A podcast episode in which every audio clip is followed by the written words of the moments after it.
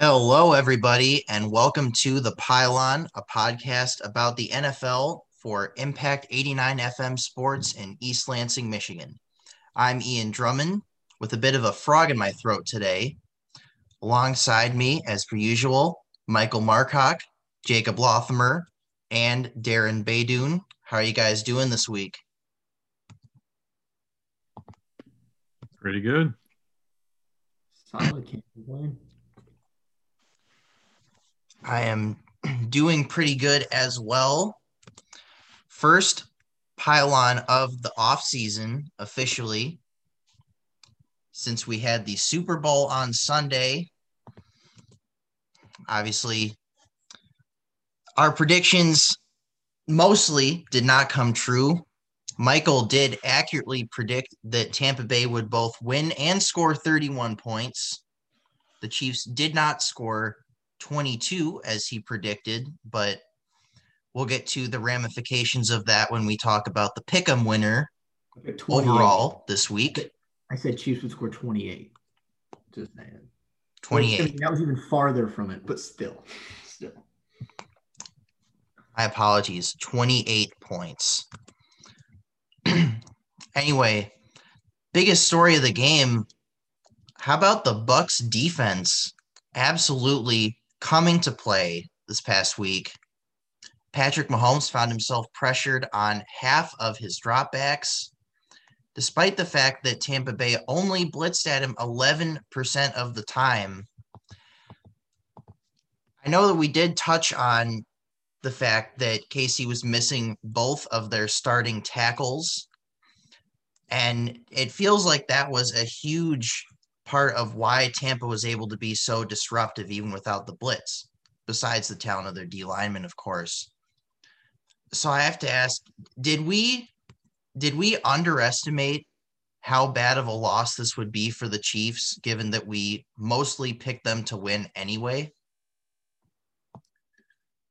Um, I think that I mean obviously we it, it, can't be discounted how big having not not having those two offensive tackles worked for them because that whole game Patrick Mahomes was just running around trying to make a play. I think he ran for like the statistic was that he ran before he before he threw it like he ran for a total of like 479 yards or something like that before he threw a pass just like scrambling around the field. It's like that's a ridiculous number.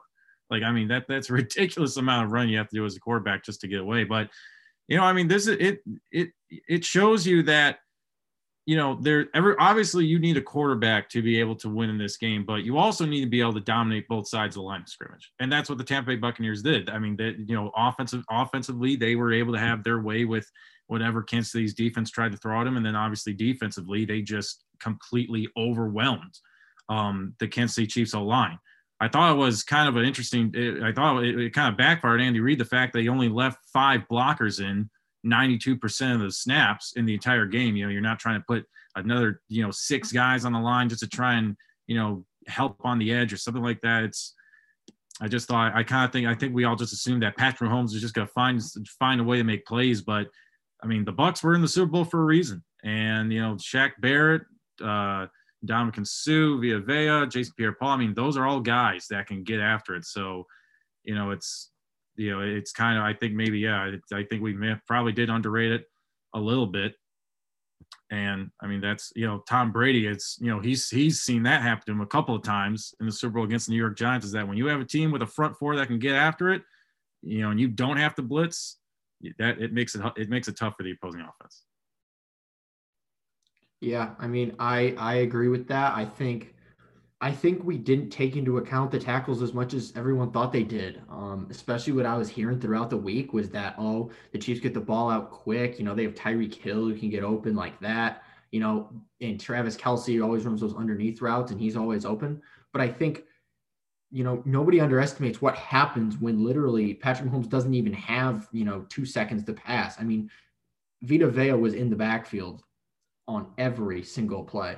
And the other thing that was that was very disturbing, I think, coming from the Chiefs side was just how unprepared and uncoached they were. Um, for an Andy Reid led team to be outcoached like that in that capacity. I mean, they were outcoached on offense, they were outcoached on defense, on special. They were outcoached from the from the from the opening kickoff, and the Buccaneers were shown they were playing defense where they were dropping, you know, what is it, seven guys into coverage and then only rushing four. That's a that's a run the ball look.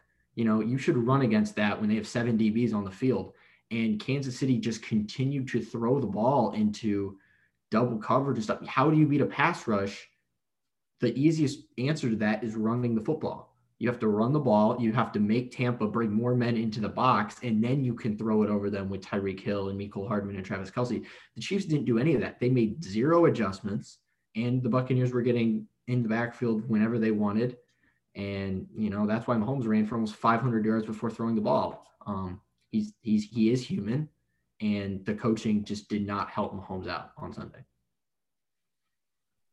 I definitely underestimated it when picking the Chiefs. Three of us did pick the Chiefs. We all underestimated it. It was I felt really bad for Mahomes. It was tough to watch him have to run around, and then he has to get surgery on his foot soon too. So it's a it, it was tough. He was hurt to begin with, and then not having any time. And like Michael really capped on, I really didn't think Bruce Arians was going to out coach Andy Reid. I, I really didn't think that was going to happen. Like, no offense to Bruce Arians, obviously he's a great coach, but he's a Super Bowl winning coach. But I, I, I didn't think Eric Reid just done it for so much longer. Bruce Arians hasn't had the same consistency, and I thought I, I just thought that Andy Reid was going to do a better job. I feel like this loss lies on him more than anyone else, that and the offensive line. Uh, but also their defense got exposed a little bit. I didn't hear Chris Jones's name as much as I thought I would. Tyrann Mathieu made a big play, but then there was pass interference. Um, yeah, the front line really didn't show up for the uh, for the Chiefs at all, and the Bucks did a really good job of protecting Tom Brady and giving him time to throw the ball, and that's and then the Chiefs didn't do the same thing. So I think it was definitely underestimated. And moving forward, if the Chiefs don't improve their offensive line, there's your blueprint on beating them. Have a good defensive line. And if they don't improve this offensive line this offseason, then it's going to be really, really hard for them because it wasn't just the tackles, they were getting destroyed on the inside too. I think you all brought up some really good points in there. I mean, Darin, with the just how much that Mahomes had to run around in the backfield to try to get anything accomplished, having to run outside the pocket, you know, even throwing when he was almost parallel to the ground. Of course, probably one of the best throws I've seen live that did not get caught. Just absolutely ridiculous attempts that unfortunately did not cash in at all. Um, I also thought, going back to what Michael said, that I was surprised at how little it seemed like they were actually adjusting to what they were being given on the offensive side of the ball. Because they came out at like after halftime and they were actually running it a little bit and they were doing pretty good at it because Tampa Bay was just set up like we're selling all the way out to defend the pass because Chiefs pass it so much. And they were having that success running it, but then they would just go after a little bit, like it's back to the pass, and then it's back to not succeeding against a you know terrifying D line and a defense that's got you know absolute just guys at really all three levels. Like I thought we were gonna see some of those some of those really exotic, like, you know, run pass fakes, some of those plays where there's like four different guys that could get the ball out of the backfield, but then you know they like shovel it to Kelce or something. You know, some of that some of the just absolute creativity that I feel like makes the Chiefs so fun to watch and makes them so frustrating for other teams to defend against but yeah, I really felt like they were they were not prepared for what they were going up against.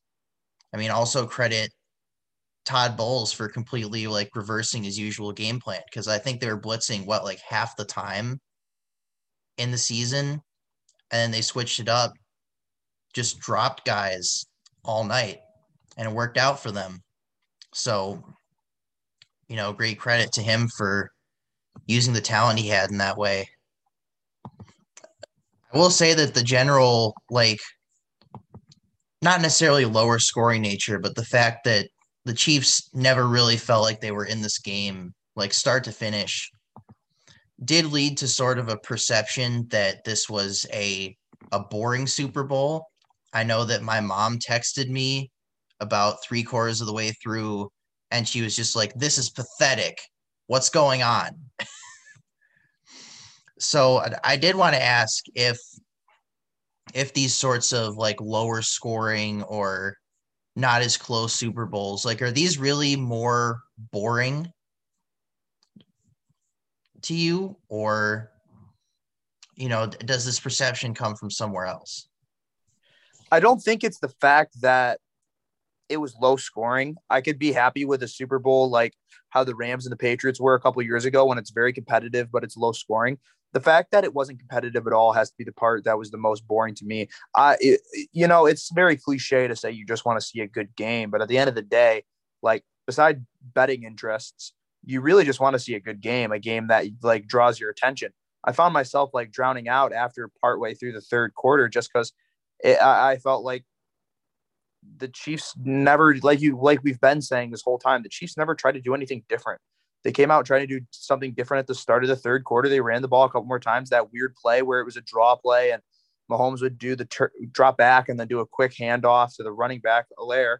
But besides that, a couple times, like I felt like I was watching the same thing over and over again. And the repetitiveness of the Chiefs failing and just the grinding of Tampa Bay moving the ball, it was just you know, there was no excitement on any of these drives. Um, the Chiefs never put any life in the game, and I feel like that's the one thing the Chiefs usually do is bring a spark to a football game, and they just didn't. So it's not the it's not the low scoring that bothers me; it's the lack of competitiveness between the two teams. Yeah, I'll agree with that because I feel like it's one thing. Like there can be obviously as a football fan i can still watch what could be called an ugly game and still find it entertaining. Like i can remember when the denver broncos faced the carolina panthers and a lot of casual fans will have looked at that game and said oh it was so boring. There was no scoring anything. But you know as a fan as someone who genuinely enjoys watching the game you look at a game like that and you see how dominant a defensive performance that denver had it's like it's captivating because it's so good.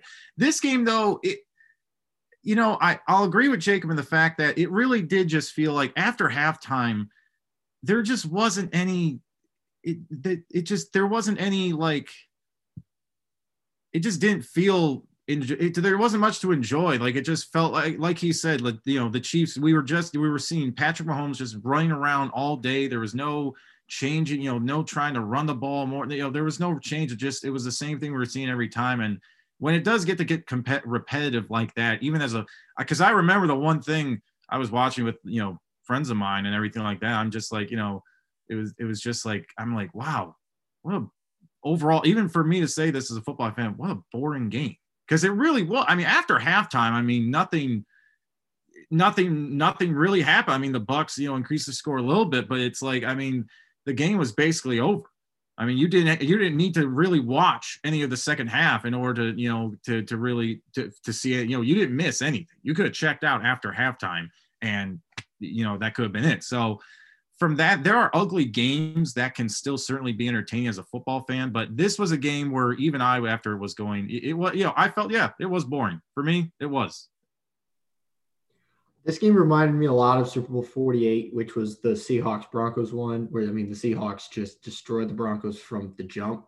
Um, but the funny thing, like, but that game, like I remember watching that game, and I mean around the fourth quarter it got boring, but like throughout the first three quarters, that game was like the Seahawks were making like almost every play imaginable. Like you talk about the first snap that went over Manning's head for that safety, the pick, like the 80 yard pick six, then Percy Harvin returns the kickoff for a touchdown. Like it, you watched that game and you were basically saying, okay, we know what like the result's going to be, but like what is Seattle going to do next? And it was so fun to watch because Seattle was such a, I don't really know how to describe it, but they were just such a likable team. Like I, I don't know of a lot of people that didn't like the Seahawks that year, just with the Legion of Boom and Richard Sherman and Marshawn Lynch. Like it just felt very like everyone was like watching it. It was just okay. What are the Seahawks going to do next?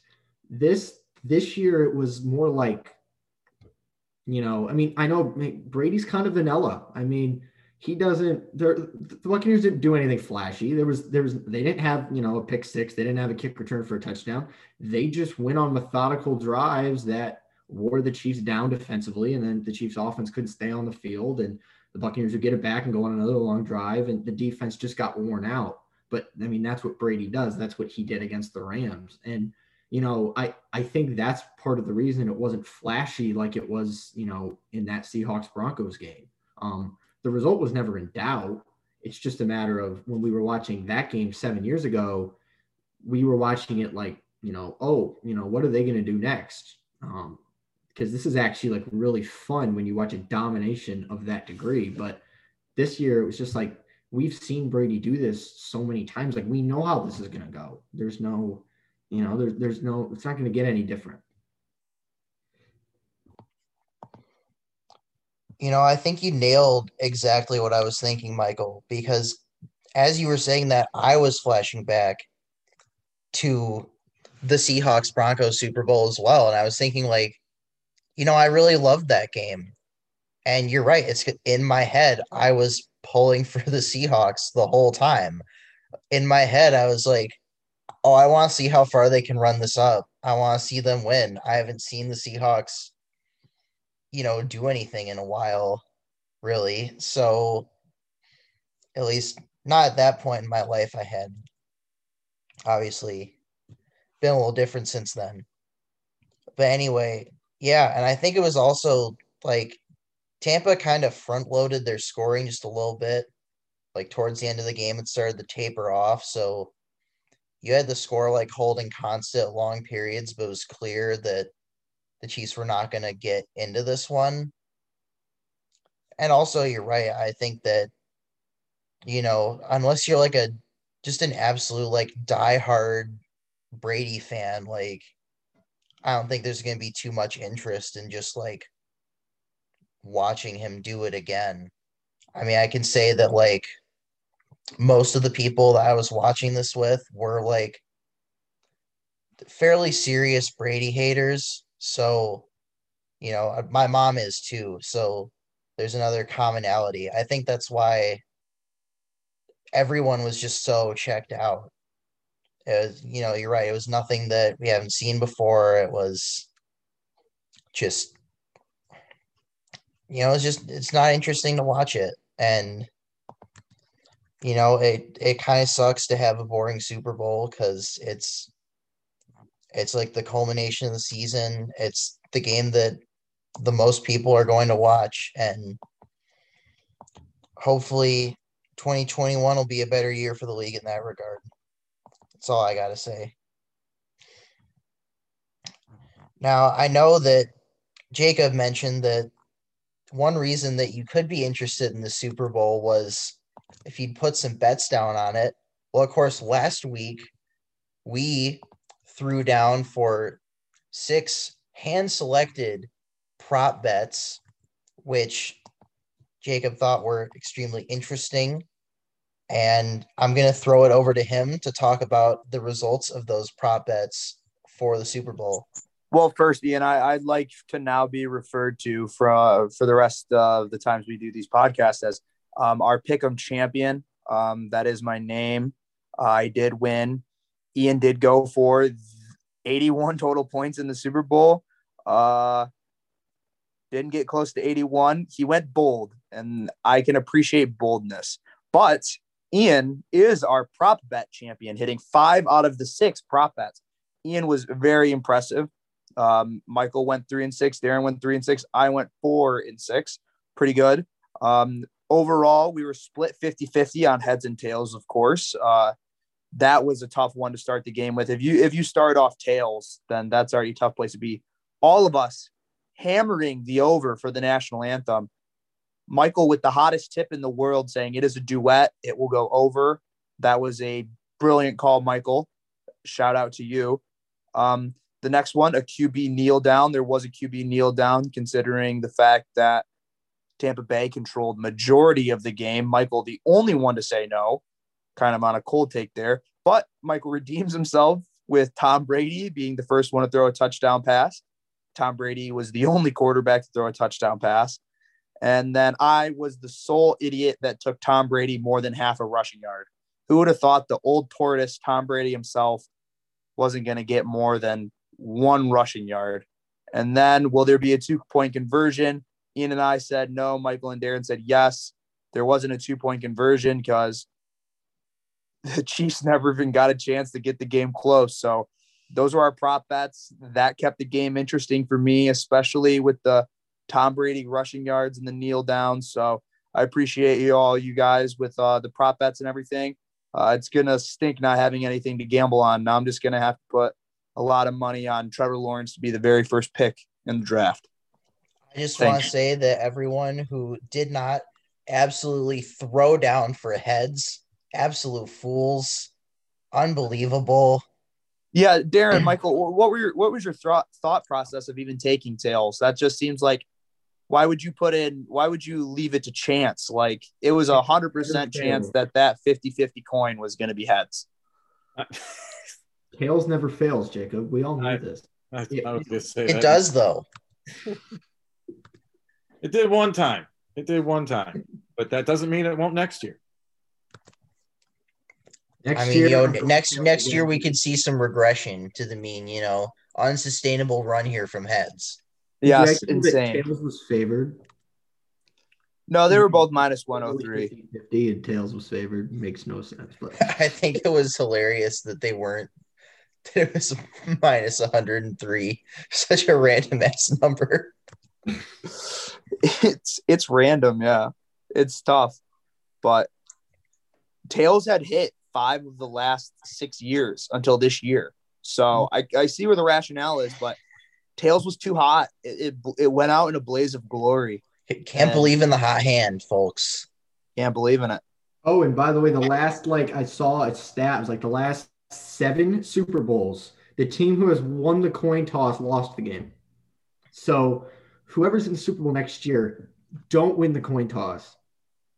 Just don't. You'll lose. Yeah, defer the coin toss to the other team and hope that they they well, don't get it. Well, they hope they get it right you win the coin toss and then just say we want the ball and then they get the choice in the second half so then basically you still win the coin toss but you're deferring to the second half so maybe try that because i believe yes the the coin toss winners are 0 for their last seven in the super bowl it's pretty remarkable pretty ridiculous remarkable. how much power we've given this tiny coin I, I think i think we should really investigate the coin well, think about it. A Super Bowl was literally decided because of the coin. Um, so I mean, you know, that's what I'm saying. The does the coin have money down on itself? The coin does. the uh, The coin, the coin is big bank. The coin is Wall Street. It will never die. It can't lose. The coin always, no matter wins. what. The coin always wins. Disgusting. Well, that was our prop picks. I will hand it over to Mike. We will be doing the first inaugural season, the award show, the Pylies. Michael, over to you. Yes, thank you, Jacob. Uh, this will be the inaugural first year of the Pylie Awards. Um, they are we are picking the same awards as the NFL honors, but our award is worth a lot more. Um, so, in speaking of coin tosses, so this is how we've decided the scoring. So, all four of us I will basically we'll we'll mix up the order every round. But we have seven awards here. We have Coach of the Year, we have Defensive Rookie of the Year, Offensive Rookie of the Year, Defensive Player of the Year, Offensive Player of the Year, Most Improved Player instead of Comeback Player of the Year, and then we have MVP, obviously. So we're gonna have those seven. Um, we'll go around, make all four of us will make our prediction. Um, majority will rule. So if three of us think it's one or one or the other, that the person with the, the, the player with three will get that award. And in case of ties, uh, we will let Jacob flip a coin on his computer and who which one will be heads, one will be tails, whichever one gets it gets the award. We didn't really know how else to do it. Um, well, now I'm afraid after all that coin talk that that this coin is rigged now. I know. It already knows I was just results. about to bring that up. That's, that's the issue. So, you know, I hope you all are ready. The coin is biased. get your uh, you know, get your imaginary bow ties on and tuxes. He's got a weighted coin on his computer. We're gonna we're gonna give out some awards here. So the first award that we're gonna start with, we're gonna do Coach of the Year. So you know, this is obviously the award for who you believe you know the the Coach of the Year is, whether it be the best coach, the you know the most surprising coach, whatever you want it to be. Um, but I'm going to do this based on the order of you know the heads I see on my screen. So we're going to start with Ian on this one. Ian, I would like to know who is your winner for Coach of the Year. Well, Michael, I'm sure it will please you very much that I am agreeing with because I believe he was the official winner as well. You know, the, the less valuable but more popular award. Uh, your Browns coach, Kevin Stefanski, all the way. You know, really have to admire what he was able to do with that squad. And more importantly, for winning a playoff game and coming pretty close to winning a second playoff game with the Cleveland Browns, an achievement that I was very happy to see, even as I silently wondered whether it was ever going to happen. So one for Kevin Stefanski. Uh, we're going to go to Darin now. Darin, who is your winner of Coach of the Year?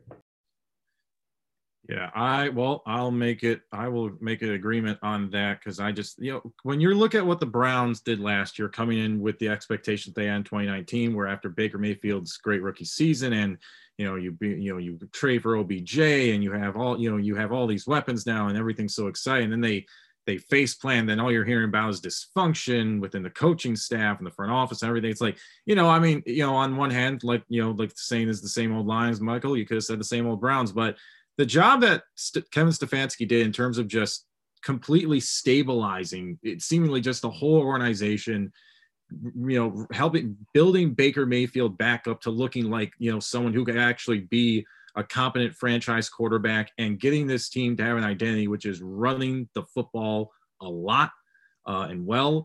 Um, I think, you know, considering especially the history of the Browns ever since they came back to Cleveland in 1999, I think this is, was as good of a job um, as any head coach had done this year. I think, I mean, they, you know, they won a playoff game against the against your the Hated rival Steelers. They came, you know, they had a shot against the Kansas City Chiefs when once Patrick Mahomes went out of the game with an injury. So I don't know how much better any other anyone could have done with that team this year, and I think Stefanski deserves a lot of credit with that. He he deserved winning the Coach of the Year, and I believe he deserves getting the Pylon Coach of the Year award from us. Jacob, any uh, objections? There, you know what? I'm I'm gonna take Stefanski because he definitely deserves it. But every single round, I'm going to give a play a team or a coach or whoever that deserves to be more talked about because I feel like this one especially is a very unanimous decision. For my underdog, for Jacob's underdog coach of the year, this team has to have an under 500 record. I'm going to pick Matt Rhule of the Panthers. I think he did a great job this year with what the Panthers had to offer, with Christian McCaffrey being out a very inconsistent quarterback and a defense that gave up a lot of points. He's an offensive coach. Um, I feel like, especially at the beginning of the year, he did a really great job. Obviously, the coach of the year is Ed Stefanski. He deserves it. But my low key coach of the year for a bad team is Matt Rhule of the Carolina Panthers. They're going to be good in the future. They were competitive in in like every seemingly every game they were in. I mean, they they had a shot. I mean, so even though that that and they that had to deal with Teddy Bridgewater as their quarterback. well, he's not a bad guy. He's Uh, just no, oh, no, he's, he's not like a bad person or anything. He's just like an okay quarterback. Yeah. Well, hey, if they make they they've been everyone's been saying that they're being that they're trying to be a player for Deshaun Watson. So heck, if they can make that trade, that that would be They tried to get Stafford. yeah, yeah, they did. Yeah.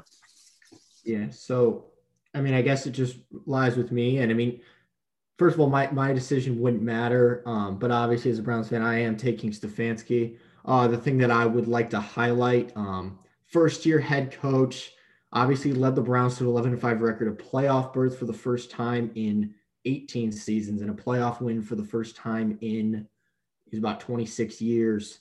And especially in the this year of COVID that we're dealing with, where the entire offseason was virtual. Stefanski didn't even get, you know, like to, you know, work hands on with the players until training camp.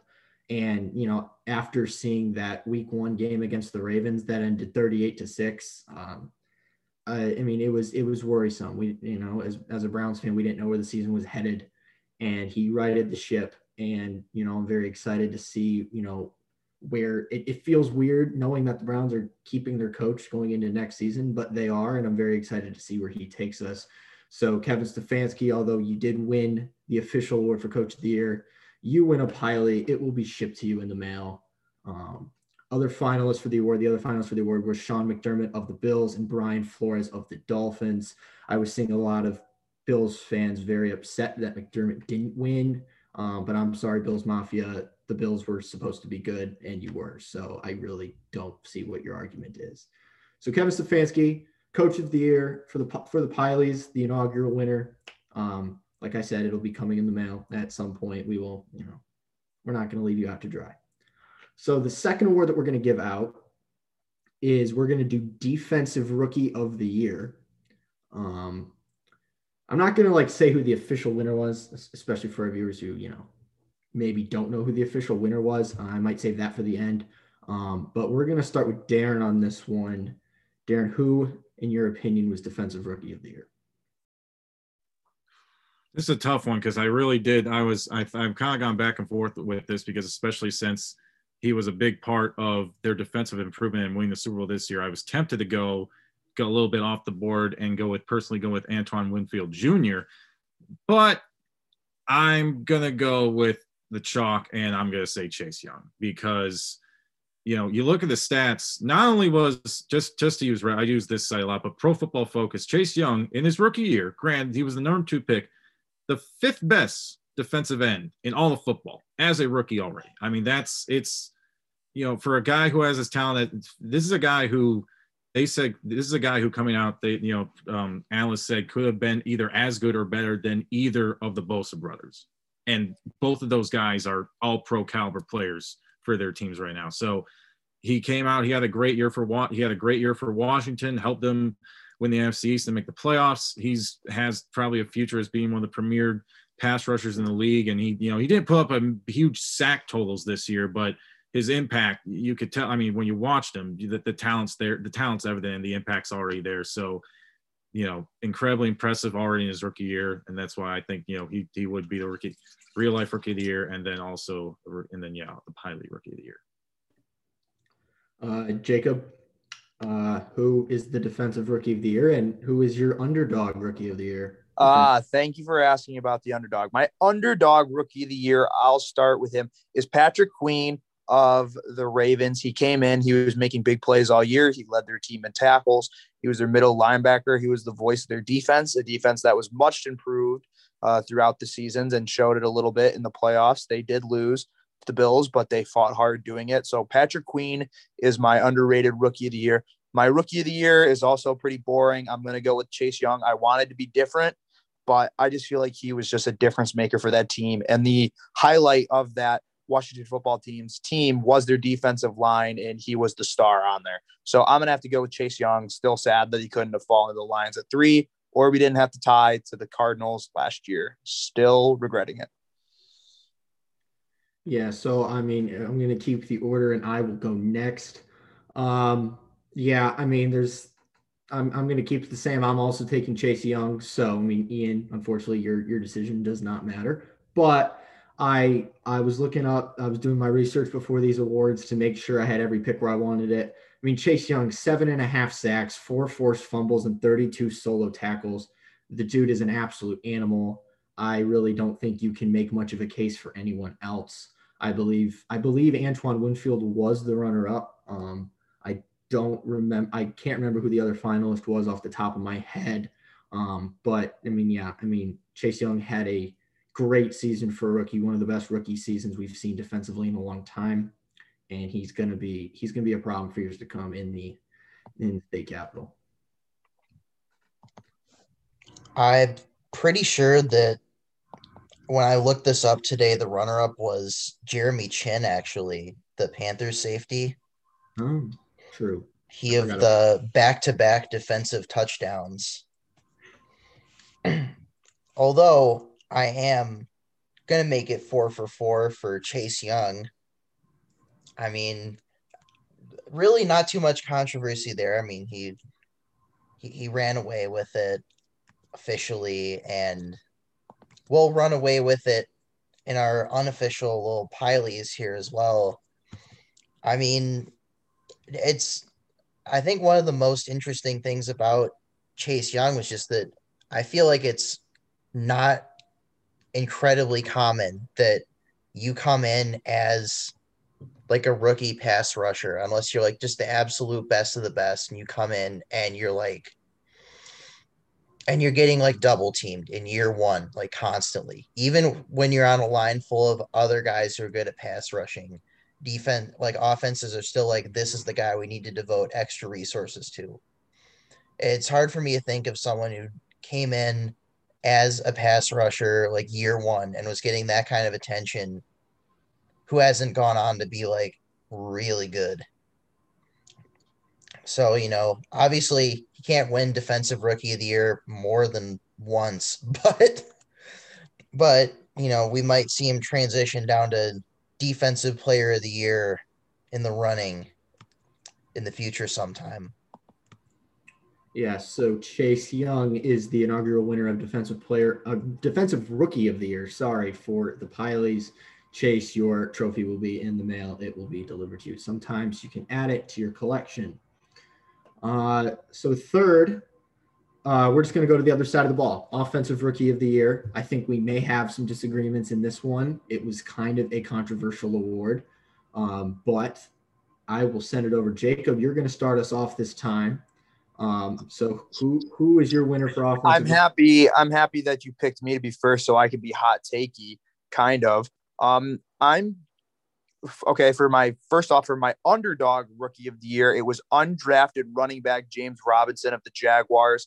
He was great this season. They really found a gem, and I think, um, especially after seeing the Super Bowl, and I've seen um, a couple of statistics about it. You do not have to pay your running backs. You don't have to use a high pick on running backs. So I really think what Jacksonville did, getting an undrafted free agent in James Robinson, was really great. I think it's really going to help for the development of Trevor Lawrence next year. And I think James Robinson had a very, very good season for an undrafted running back. Um, for my rookie of the year, offensive rookie of the year, this was not a question to me. I didn't think that the player who won deserved to win. I think Justin Jefferson was clearly the offensive rookie of the year. I'm not going to debate it very much. He broke all kinds of records for rookies catching the ball in a league that is mostly pass oriented. Given that, it was a little bit more impressive when guys used to do it back then. But he was destroying Randy Moss's records, and I think Randy Moss is one of the greatest receivers of all time. So Justin Jefferson for me, offensive rookie of the year. Yeah, give me keeping the order. I mean, I'll go next. Um, I'm completely in agreement. Uh, I have Justin Jefferson as well. Um, I mean, you look at his numbers 88 receptions, 1,400 yards, and seven touchdowns in his rookie season. That is the most reception yards by a rookie in the Super Bowl era. And he was completely written off. He got like two votes. Um, I there, there's a severe QB bias in all of you know the offensive awards, and I just think Justin Jefferson has a right to be upset about this one. Um, he, I mean, I mean, his numbers were just insane. Um, and especially for a rookie drafted as low as he was in the first round, who not a lot of people thought was going to be a very good pro. I, I just think what he did for that, he kept the Vikings in the playoff hunt basically single handedly. And I think he is definitely worthy of this award. So that's two for Justin Jefferson, but we're going to hear what Ian and Darin have to say, but we'll start with Ian unfortunately, if there is any controversy, it's not going to matter because I also picked Justin Jefferson. Uh, this was really solidified for me when I went and I looked at. I just looked up like rookie receivers 2020 because I was thinking like I heard about all this snubbing. You know, Herbert obviously did. Justin Herbert, I mean, obviously did probably a lot better than a lot of people were expecting because I saw him as like a very popular pick for like who's going to be the bust guy, like the high profile bust guy this first round. And obviously, he did not play like that at all, way outplayed that expectation. But It's like you look at the other receivers, it's like none of these other players, except for like like a little bit CeeDee Lamb, or even in the same like zip code as Justin Jefferson. He, I mean, as Jacob said, he's if he's out here destroying Randy Moss's records, that's pretty damn important. You know, that's someone you got to pay attention to.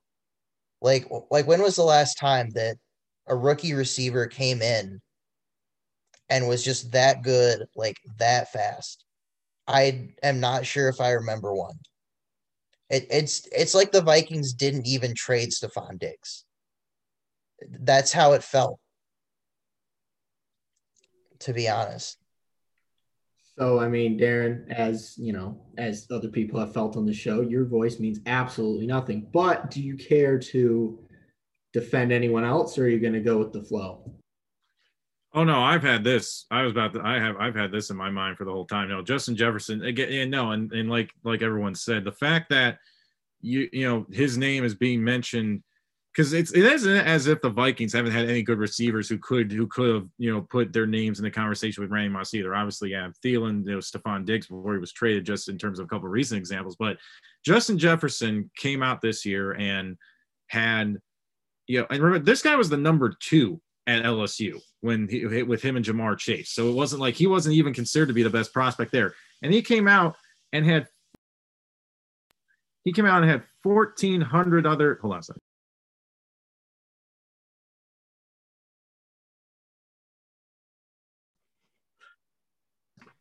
Sorry about that noise in the background. He came out. He came out. Had the you know the great thing is they had such a nice round number, fourteen hundred, not fourteen hundred one, not thirteen hundred ninety nine, just fourteen hundred. Such a perfect round number to have as a receiver. But no, I mean he was great. He was great, and him and I will say also just because he was on my fantasy team, him and him and Dalvin Cook were the reason, you know, were the main reasons why the Vikings were in the playoff picture for as long as they were. But no, I mean he he was in terms of even though even if Herbert didn't have a great year, he wouldn't have the greatest year he would have had, he would have still had the opportunity to put up numbers because he's the quarterback. For a rookie receiver, like rookie receivers aren't, you know, they, they can struggle at times. Like them and tight ends are, are two positions where it's not always necessarily, they don't necessarily always come to the league and like the league on fire. For him to have basically an all pro caliber season and establish himself as, you know, being at the very least a top 10 wide receiver after one year it's incredible. It's incredible. And so yeah, no, no, I was gonna say like there's yeah, no argument for me. I think I think by far and away, not that Justin Herbert didn't have a good year, but I think Jefferson Jefferson for for what the expectations would were going into this year, by far and away blew them completely out of the water. Yeah, Justin Jefferson wins the Pylie. So, you know, Justin uh, Justin Herbert may have won the main award, but you get the Pylie, which we have said is more important. Uh, the last receiver to actually win Offensive Rookie of the Year was Odell Beckham Jr. back in 2015. And if you look at Justin Jefferson and Odell Beckham Jr.'s numbers, they are pretty, pretty similar to each other. Odell was just in the end zone a little bit more. Um, so congratulations to Jeff. Justin Jefferson. You were the first winner of Offensive Rookie of the Year here on the Pylies. So now we will move on to Defensive Player of the Year. So we're going to get away from the rookies. We're going to get into the the veterans now. Um, defensive player of the year seems to have been run by two people over the last you know decade or so. Um, so I will actually start with this one as the you know order portrays. Um, and I think we might have some controversy in this one too, but not for me. I'm actually going to roll with Aaron Donald. Um, you look at Aaron Donald's numbers 27 tackles, 13 and a half sacks, four forced fumbles, um, but mainly, I know I know there's probably going to be some disagreement about this. Uh, but to me, this award has really nothing to do with the stats this year. If you watch the Rams play, you realize how important Aaron Donald is to this team. And I always look at the defensive player of the year as kind of like the defensive MVP because I don't think a defensive player is going to win MVP anytime soon. Um, I mean, look, you can you can talk about stats all you want and say other players deserved it. You take Aaron Donald off the Rams, and that defense is nothing. Um, I I think you know they had the number one defense this year in the league, and I mean they have a great secondary, but that secondary doesn't mean anything if Aaron Donald's not rushing the passer. Um, he does so much um, that nobody sees. And I think, you know, he won it back to back years for, you know, in whatever the two out of the last three years. And I think in, he just won it again. And I think, I think he has earned it. And I think it is him. So we'll move on to Ian. Uh, do you agree or do you have another name in mind? I actually did have another name in mind, although I was going I was going back and forth about this because I think you make a good point about Aaron Donald's value to the defense, how much LA would lose without him. But I did decide that I was going to roll with TJ Watt this year. And perhaps we have sort of opposite thinking because I was looking at the stats here, I admit, and it's pretty dang impressive. I mean, he got a you know he got a pick as basically a lineman, two forced fumbles, seven passes defense. Only played 15 games. He averaged a sack a game. Tremendous amount of tackles for loss. Made all the way up to 23. And for me personally, I think it's really I think it's really impressive for a guy who's on a defense with so many other talented players, especially at the pass rush, that for for someone to distinguish themselves among several people who are also like really really good at their position to me that says a lot. And i think it can give i think it can give an equal value to like what level of talent that someone's at. If you can perform like that even around other people who are also getting theirs. It's the same sort of thing that i thought about with chase young earlier Yes, I mean TJ Watt is yeah, I mean he was the runner up for the award. Um I think honestly the Steelers decline down the stretch probably hurt his chances, but um, he hasn't lost it quite yet. We'll go out to Darin. We'll see who he thinks deserved the award. Well, certainly TJ Watt overall had a very good year, although I am going to agree with Michael and say because Aaron, Aaron Donald, I'm just going to bring this up because I know I mentioned Pro Football Focus. Ever since Aaron Donald has been in the league among among defensive linemen, he has ranked second, one, one, one, one, and one all every single year of his career as a defensive lineman in the league. He's basically been since he came in the best defensive lineman in the entire league. I mean, he, this guy, he's had 20, he's had 20 and a half sacks in a season as a defensive tackle, which is when you consider what defensive tackles, what their role usually is, is absurd. Um, and no, I just don't think, I feel like because I can remember back, I can remember back growing up in the early 2000s how, in my opinion, J.J. Watt, that J.J. Watt when he was in his prime was, in my mind, arguably the best player in the NFL. Aaron Donald, it's like you know, kind of as, as J.J. Watt has now kind of as he is now in the twilight of his career, Aaron Donald has taken up that spot as being the the the the, the single defensive player that you can legitimately argue may be the best player in the NFL. And so, I, yeah, I think that he's, I think he's going to be a, I think he could be a shoe in for this award for, for probably the next half decade at the very least. I mean, the man, there's been no drop off. There's been no drop off ever since he's gone to the league. He is excellent every single year, and as so you know, as for as someone who who always has enjoyed watching a def, you know watching defensive lines and you know seeing guys like that. I mean, he's I, think for me, for me, there really is no question. He is by far and away the most deserving candidate for Defensive Player of the Year. So, Jacob, unlike every other award so far, your voice actually matters here. So, are you are you going to just go with you know go with the grain, or are you going to send us to a coin flip potentially? First off, I want to start with my underdog rookie because this is less important, but I'm going to go with Devin White. We saw it throughout the playoffs, and I know this is a regular season award. Devin White had 97 solo tackles this year, which tied for third amongst all players in the NFL. He had nine sacks, which tied for 14th, even though he is a middle linebacker that is mostly a run stopping slash coverage linebacker. He does both very well. He gets to the side to side of the field so well. That Buccaneers defense, especially in this um, postseason, looked amazing, and he was the main reason for it. So for my underrated defensive player of the year, I'm going to go with Devin White. For defensive player of the year, I convinced myself before any of you made your picks that I was going to take this player, so I'm not going to. I'm sorry, Ian. I know you want me to say TJ Watt. I'm actually going to go with Xavier Howard from Miami Dolphins. He had 10 interceptions this season. The toughest position to play in the NFL, I would say, is cornerback. They the all the rules are slated towards um, wide receivers, and all the rules are slated towards offense. So I'm going to go with Xavier Howard from the Miami Dolphins, who had 10 interceptions this season. The Dolphins as a team led the league in takeaways with 29. He had he had one third of the team's takeaways this season, more than a third. He had 10 interceptions. I'm going to go with Xavier Howard because I think that the cornerback is the hardest position to play in football. And although I think Jalen Ramsey is the best corner in the NFL, the best corner this season was Xavier Howard.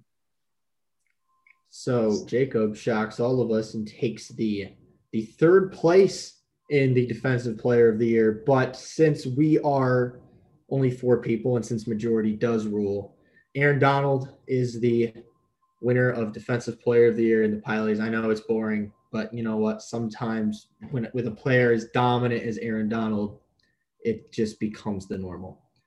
So now we will move on to offensive player of the year. Um, so yeah, I mean it's the defensive player of the year, but on offense.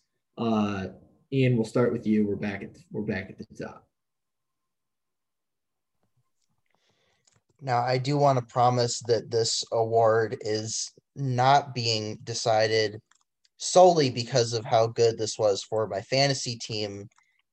But I'm going to agree with the official pick. I'm going to go with Derrick Henry.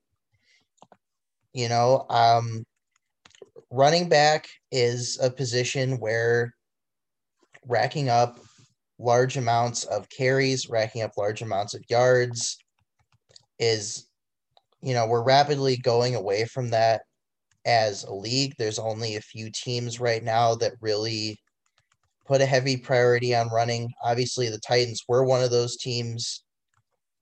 And because Derrick Henry is just elite, absolute you know, freak of nature on the field.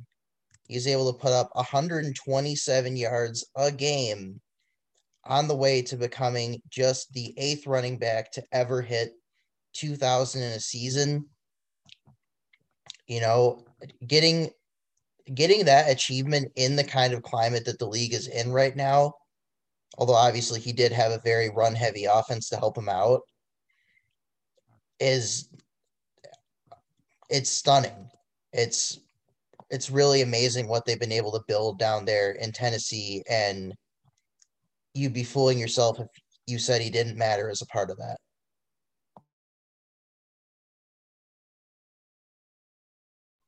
Darin, to you.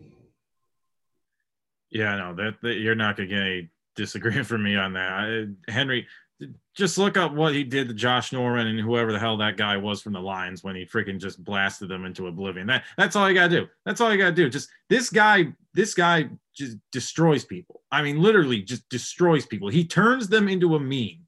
That is how that is how good that stiff arm is. He turns he he turned Josh Norman into a meme. That is what that is what he does. And no, I mean, you're talking about rushing for 2000 yards, which is something that is you know, and like like Ian said, something that is this is not this is not a common thing. You know, I mean, this is you know, I mean, this is it's even when the league even when the league when it was a, a running backs league, it still wasn't a common thing. So the fact that he's only the eighth one to do it, um, it's it, it, you know, it's remarkable. I mean, the guy he can run through anybody, and yet he can also outrun nearly anyone on the field too. For a guy who's 6'3", 247 pounds, he has such speed. I mean, it's he's just there's there's no there's no answer for him. I mean, there's there's no there's really no not, no realistic answer. I mean, you just have to send everything you got them, and even sometimes that might not work. So no, I mean, I Derrick Henry and me, I mean, the guy's a machine. He he seems like someone who I don't know. I mean, I hopefully hopefully he's able to have a really long career because you know, the just the, to watch him is, you know, it's a show because this guy just loves beating people up and it's just it just it's it's fun to watch. So yeah, no, I would my, all, all the way for on my offensive player of the year. Jacob, a your underdog and your pick for offensive player of the year. My underdog because because quarterbacks don't really get much love for offensive player of the year. That's mostly an MVP thing. My underdog will be Josh Allen. I feel like he had a really great season this year. I'm not going to put him in contention for the MVP category. Sorry, Josh. I do love you, but I won't um, put him in contention for that. So that is going to be my underdog, even though that's not really an underdog pick. But my pick for offense player of the year will be different from the other two. I'm going to go with who had the best receiving season this year, who was Travis Kelce. Travis Kelce led everyone in receiving yards this season as a tight end. He had statistically by Pro Football Focus the greatest season by a tight end of all time um, beating George Kittle's from last year and Gronk's from a couple of years before that. So I'm going to go with in a league that passes the ball. I think it's so impressive that a tight end is the one who's leading the league in receiving yards um, when he's blocking some part of the time too. And he just uh, he's such a physical and gifted player. I think Travis Kelce really deserves some more shine because I a lot of the attention does go to Patrick Mahomes and Tyreek Hill, the faster guys, but Travis Kelce does it in a lot of different ways. And I really like the way they use Travis Kelce in that offense. And I feel like he deserves some shine. So for offense player of the year, I'm going to go with Travis Kelce. Okay, so we have two for Derrick Henry and one for Travis Kelce. Now, what I will say is I, I've had these written down since you know mid-afternoon. Um, my player is also not Derrick Henry. Um, but unfortunately for us, it is not Travis Kelce. I'm going with another player who had a really great receiving season. I'm actually going with Davante Adams for my offensive player of the year. Davante Adams, think about this. He only he did he put up these numbers. He only played 14 games this season. He had 1374 yards, 18 touchdowns on 115 catches. He was averaging 11.9 yards per reception. Um, you know, I mean, I think we'll, we'll talk about his, you know, his quarterback probably in a little while, I'm sure, but you look at the numbers that Davante Adams put up, and he put up more production in less games than Derrick Henry did this season. Um, he was truly unguardable. There wasn't a single corner this year that I think even came remotely close to slowing down Davante Adams. Um, and I mean, like I mean, like I said, I mean, 18 touchdowns for a wide receiver is insane. Um, and I think you know, Jacob made a really good shout with Travis Kelce. I think that's a very good pick here. Um, but I just think, you know, for a player to be playing at an MVP caliber, such as you know what Aaron Rodgers did this season, I think he needs he needs that wide receiver that's just better than everyone else. I think Davante Adams is the best receiver in football right now, and I think he I think he should have been offensive player of the year. Um, but as majority does rule here on the Pylies, uh, boring wins once again. Uh, Derrick Henry with two votes to one and one. Derrick Henry is wins the Pylie for Offensive Player of the Year this season. Derrick, your trophy will be in the mail. You can add it to your hardware. So now we will move on to what I think might be Jacob's favorite award um, this year. Uh, we're going to most improved player. This is normally a basketball award. There is no most improved player in football. So actually, this one, there, you know, we'll see what happens. Um, we're doing this instead of comeback player of the year. Um, I mean, this year comeback player of the year is pretty obvious as as it was anyway. Um, so we'll go we'll go right into it. Most improved player. We're starting with Darin. Uh, who is your most improved player this season? Um, well, I'm going to do, do a guy that Jacob just mentioned as his underdog pick for offensive player of the year, and I'm going to go with Josh Allen because based on what he had shown his first two years in Buffalo, you know, obviously everyone, you know, the arm talent was there, the athleticism was there, and he was coming off a playoff, leading the leading the Bills to the playoffs. But I don't think anyone could have imagined putting to get instantly becoming a top five quarterback just like that. I mean, he from the start he was putting up huge numbers and leading the Bills all the way to the AFC Championship game, beating the beating the Ravens, beating Lamar Jackson um, in the playoffs he, I mean, he put, you know, it was, it was impossible. I mean, he put up a season that was comparable to, that was comparable, if not better than a lot of the seasons that um, the other the Bills' other great quarterback Jim Kelly put up when he was leading them to four straight Super Bowls. So, you know, they you know everyone was wondering if they had finally got a quarterback after not having one for so long, and now they do. And now Allen, I mean, listen, he's gone from being a guy who it seemed you know who certainly had tools, but and no one knew if he was ever you know everyone was questioning if he could put together to becoming you know, and, and with you know with his accuracy with his accuracy issues, I I should say, and you know turn you know and some of his issues with turnovers to becoming one of the most accurate quarterbacks in the league, one of the most explosive, um, a true dual threat guy. I mean, I think I think you know the the one cop on him is I th- I think really he's he's in he's the most he is what Cam Newton would have been if Cam Newton was a more accurate passer because I mean he's got the same kind of arm talent, he's got the same kind of athletic ability, the same kind of size. Um, he's just got you know he's just based on this season, he's just a lot more accurate. So you know he is. Uh, in terms of where he was his first two years to where he was now. I, I, I don't think I didn't foresee that jump coming. I don't think many other people saw that jump coming. So definitely, um, for my mind, really uh, my my pick for most improved.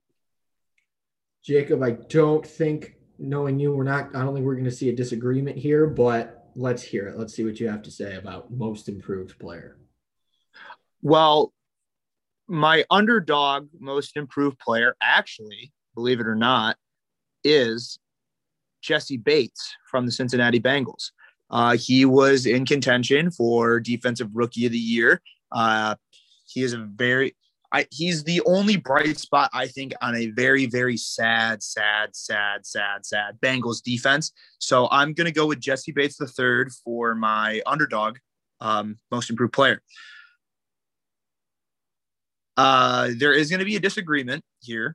Uh, I mentioned Josh Allen earlier because I wasn't picking him for this award because as soon as I heard most improved, this is the exact player that came to mind for me. And he's actually on the exact same team for the Buffalo Bills. It is actually Stefon Diggs.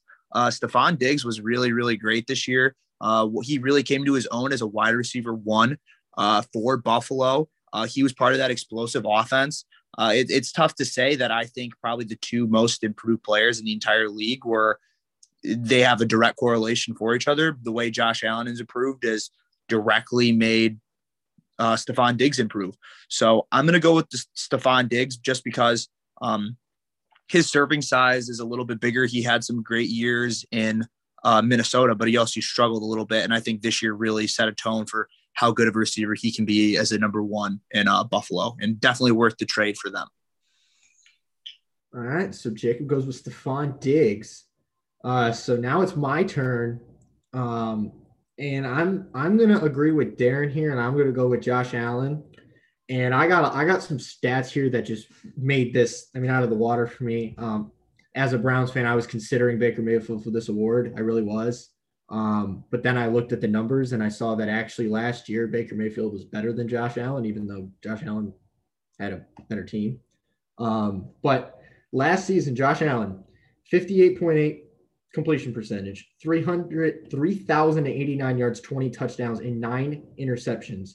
And this year, he he went to 69.2% completion, 4,544 yards, 37 touchdowns, and 10 interceptions, and a division title in an AFC championship game appearance.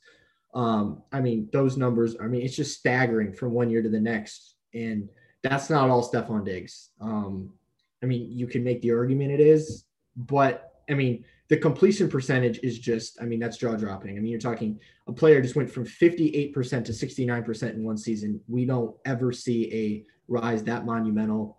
I mean, another number that I have here, his yards per attempt this season went from 6.7 to 7.9. He was averaging a yard and a half more per attempt this year than he was last year. And that has a lot to do with his higher completion percentage. But Josh Allen has turned into one of the most accurate quarterbacks in the NFL when that was the one knock on him coming out, you know, coming out in the draft was that he had this cannon for an arm, but didn't really have the accuracy for it. And now he does. Um, Josh Allen's absolutely lethal. He's probably going to get an MVP someday. I, I firmly believe that. And Buffalo is not going anywhere with this dude at the helm. I mean, he, he, he definitely took a step up this year, I think, more than any player in the league, and he is my most improved. Um, so, Ian, your your voice matters. Um, are are you gonna uh, are you going to crown Josh uh, Allen, or are you just are you gonna let him do it the hard way? Well, as my friend from Wyoming likes to say, I'm going to go with Josh Allen. yes, for pretty much everything you just brought up, Michael. I was going to bring those things up if you hadn't first. But yeah, pretty much you you don't see quarterbacks improve like this, especially after they've already been in the league for like 2 years. Like this is just an absolutely stupid amount of improvement. You definitely cannot attribute it all to Stefon Diggs. You, I think you can attribute a little bit of it to the Bills deciding to pass a lot more this year because his attempts also went up by over a hundred. But certainly he was getting more out of his attempts. He wasn't doing, you know, he didn't improve his completion percentage just by doing little little dump offs all the time. And I don't think there's anyone else that I could possibly argue as having a better year to year improvement than Josh Allen did. Truly insane. And I will be enjoying watching Bills games for the foreseeable future. He's made the Bills appointment television. That's improvement. Yeah, so no real controversy here. Uh, Josh Allen will win the Pylie for most improved player this season. Um, but now, I mean, I mean, next year, I mean, we we could be seeing Josh Allen winning this next award next season. Um, but this next award is the the crown jewel. This is the most valuable player award, the MVP. I honestly don't think we're going to have a lot of controversy here, but you know, we might as well see where it goes. Jacob, you are up first. You know, I'm actually going to I'm to take Aaron Rodgers. That's that's not much. Um just because he he was just so dominant and the what he's doing it's not Tom Brady age impressive, but Aaron Rodgers is getting up there in age. So what he's been doing is just uh super impressive and their offense was insane this year. He was the way that he, he, somehow just was like basically playing a game against other teams. He was playing a game within a game because every single game they're like, okay, Davante Adams is our number one target, but yet we're going to go on a streak where I throw him a touchdown pass for what's felt like every single game this season that Davante Adams wasn't hurt. He was just messing around, and even even after that, their receivers really fall off after that. No offense to Valdes Scantling, but it's Davante Adams. He's amazing. And then he's just throwing around to a bunch of other receivers that I don't think are anywhere in the same like opinion. And they have Aaron Jones, who they could hand the ball off to. And he had multiple times this year where he had over 100 yards rushing. But yet Aaron Rodgers still made an impact in every single game. For my underdog, I'm actually going to go with who actually won the offensive player of the year because I think he's more valuable to his team than I thought his offensive season was more impressive. Um, I think Derrick Henry is probably to his team one of the most valuable things. You take Derrick, Hen- uh, Henry off that team. I don't think they're close to 500. I think they are very, very below 500. Um, so I'm going to go with Derrick Henry as my underdog MVP this season. Yeah, so now it goes to me. Jacob takes the actual winner of the award. Uh, I mean, I am too. Um, Aaron Rodgers, 70.7 percent completion, 4,299 yards, an absurd 48 touchdowns to only five interceptions. Um, I mean, just th- this started back in April at the draft when the Packers, for some reason, took Jordan Love in the first round. I mean, we're talking, you know, the media is all over Aaron Rodgers with maybe possibly requesting a trade. Um, that he's in the decline. Like, why? What are the Packers thinking? Um, I think now we, you know, after watching the last Packers game, I, am starting to think that maybe his coach is not the greatest decision maker. Um, but I mean, Aaron Rodgers, with basically the weight of this entire team on his shoulders, just completely dominated everybody and led Green Bay to the number one seed um, with my offensive player of the year, Davante Adams, as his number one target. Uh, I mean, they were just that is the most lethal connection in football. I mean, but Aaron Rodgers, it wasn't just Davante Adams. I mean, Allen Lazard had an incredible season. You could have made a case for him for most improved. Marquez Valdes-Scantling had a good year. The rise of Robert Tonyan. Uh, I mean, that's all Aaron Rodgers. That's all him. He means everything to that team, that organization, and he is he is deserving of the MVP this year. So there's going to be no argument for me. So we'll go to Ian. To I mean, Ian can just keep it rolling, or we can you know see if he has something up his sleeve. I am, in fact, going to keep it rolling. My, I think my go-to, um, like ridiculous stat of this of the year was that I believe the Packers had more passing touchdowns than punts this year. That's just not normal. I think it was 48 passing touchdowns to 46 punts.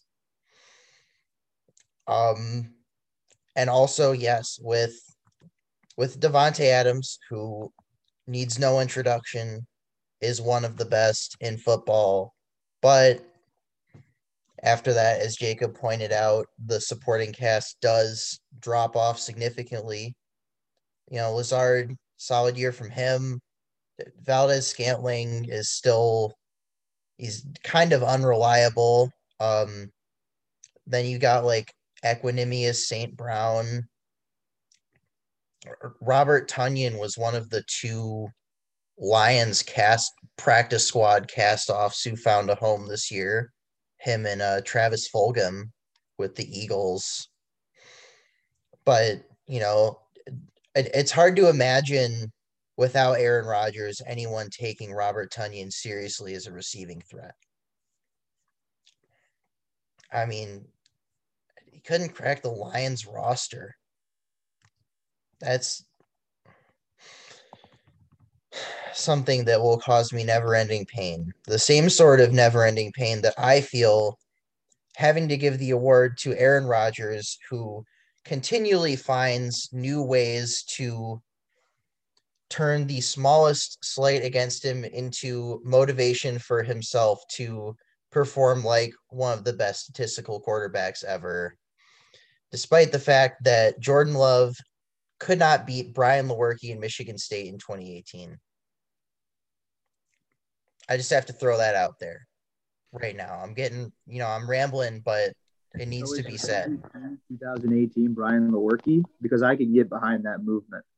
We we you know we you know we love a a good shout out to Brian Lewerke for beating Jordan Love, um, but Actually, I don't think Brian Lewerke has a job right now, so uh, we'll just leave that be. Uh, Darin, sadly, no. Darin, are you moving? Are are we, you know, capping off the coronation here, or are you? I mean, it doesn't matter, but are or do you have someone else in mind?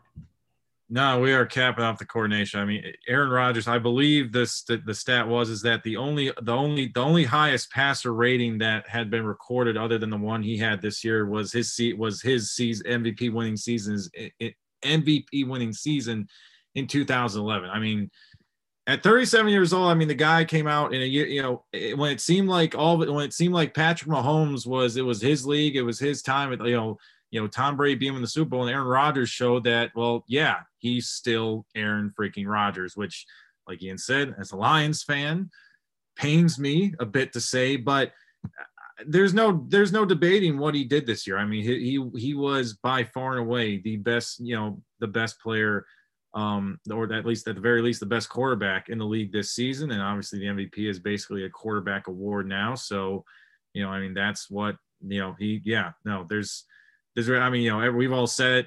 Um, you know, the numbers are, you know, the numbers are just again, they're they're off the charts. Um, yeah, pretty much. I mean, yeah, pretty much slam dunk MVP. So Aaron Rodgers takes home the inaugural Pylie's MVP. Aaron, your trophy will be delivered in the mail.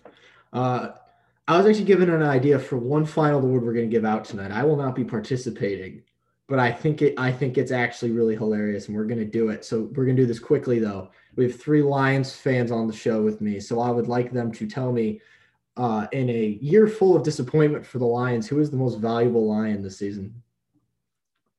Um, Any- I'm gonna go with, um, I'll start. I'm gonna go with uh, Sheila Ford for firing um, Quinn and uh, and Fear the Beard. I've already forgotten his name and put it in the back of my Matt head. Patricia, Don't mention him by name. the, Um, the if I had to pick blueberry, an If the I had to world's pick an largest actual- blueberry. if I had to pick an actual player, I'm going to do Romeo Okwara. He played really, really well this year. He was the bright spot on a very bad defensive line. But Sheila Ford will be my uh, player of the year by just getting rid of dipshit and dipshit. Wow. um, I really, I don't know if I really want to go on. This. wow.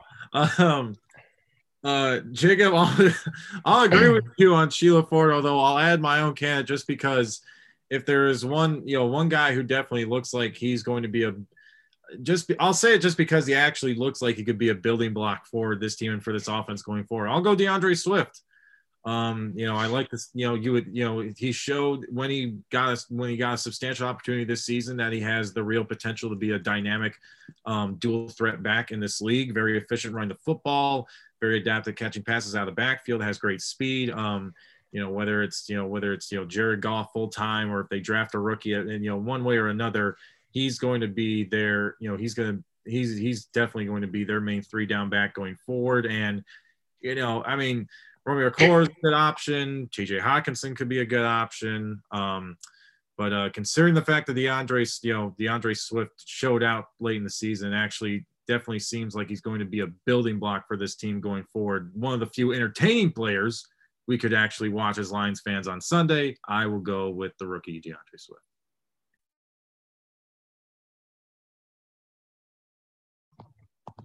Well, I will certainly third, at least in a spiritual sense, Sheila Ford, not just for firing the Patricia Quinn regime, but also looking to have a decent plan, I think, in place for the future, given the amount of draft capital that the Lions are stocking up. In terms of an actual player on the team who has a number, um, I'm gonna, you know, I'm gonna echo your thinking, Darin, but I'm gonna switch it around a little bit, and I'm actually gonna go with T.J. Hockenson because, you know, I I think I need to see, I need to see a healthier D'Andre Swift. Personally, I'd certainly agree that he flashed a lot of potential, but Hockenson just took a huge step up in his second season you know he was he was healthy. He was looking more he was looking more explosive. He was looking like an excellent security blanket and great all-around target for the team. I hope that he continues to improve. I mean he already went to the pro bowl this past year. And i think that he will be one of the most valuable pieces that we know of, at least given the tenuous receiver situation for a probably hopelessly outmatched Jared Goff. I don't want to put that evil on him. I guess I do also want to shout out, of course, the person who has won the most the most valuable award that anybody can win, even more valuable than the Pylies, which is inaugural MVP winner Mitch Trubisky. Mitch, Mitch, Mitch, Mitch, Mitch. Loading valuable player. I don't really understand how he won it considering his team lost. One of one. The only time I, I believe it was from people on Out. Twitter who were just like, it's really funny that they let you vote for anybody from this. So they were just bombing the Nick site to vote like 10 times for Mitch Trubisky. And he was he deserved every vote. He should have gotten all 100 percent of the votes.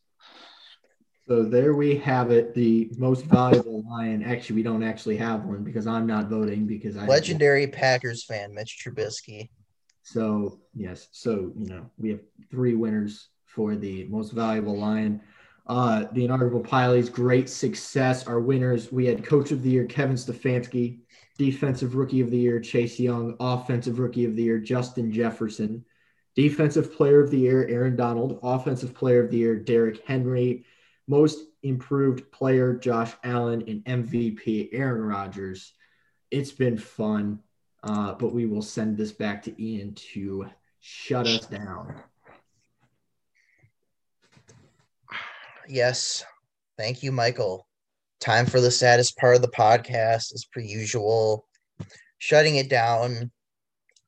Given that it is the off season, I'm not sure whether we will continue on a weekly schedule per se. That will probably depend on how much news keeps coming out of the league, which I'm sure some will.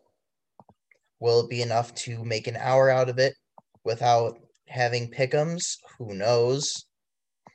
Um, but I am certain that this is not the last time that we'll meet for sure. There's, of course, draft day on the horizon, as well as various trades going back and forth, all Trades sorts of rumors. In a month. Oh, Free agency, trades yeah. are In a month. That's quick. I'm sure we could do a whole hour on when the Bears. I did not hear that. Audio. Yeah, your audio. We lost your audio there. Oh, I was I was just saying that uh, when Carson Wentz gets traded to the Bears, we can do a whole hour on it, no Oh. problem. Yes, be very I, I would. riveting I would love to do an hour just on Carson Wentz getting traded to the Bears, so that I could laugh in their face. Just wait until it's Deshaun Watson to the Bears. The, Then- the Oh, real, God. the, the real, the real losers, as always, Bears fans. Ah, yes. The yes, the I see. I don't hate Bears fans, but that's just you know me. I, I don't hate Bears fans. I feel bad for them right now. I feel bad for you guys, and that's who it is. Uh, Lions fans have it worse, so you know. So All right. Well, before we get trapped in a long argument of who's got it worse, I think we are going to officially, officially shut this down. Thank you, as always, for talking ball, boys. It's always a pleasure. For Impact 89 FM in East Lansing, Michigan, this has been Pylon from me, Ian Drummond, Michael Markoch, Darin Alexander, Baydoun, whole name, and Jacob Lothamer. See you next week.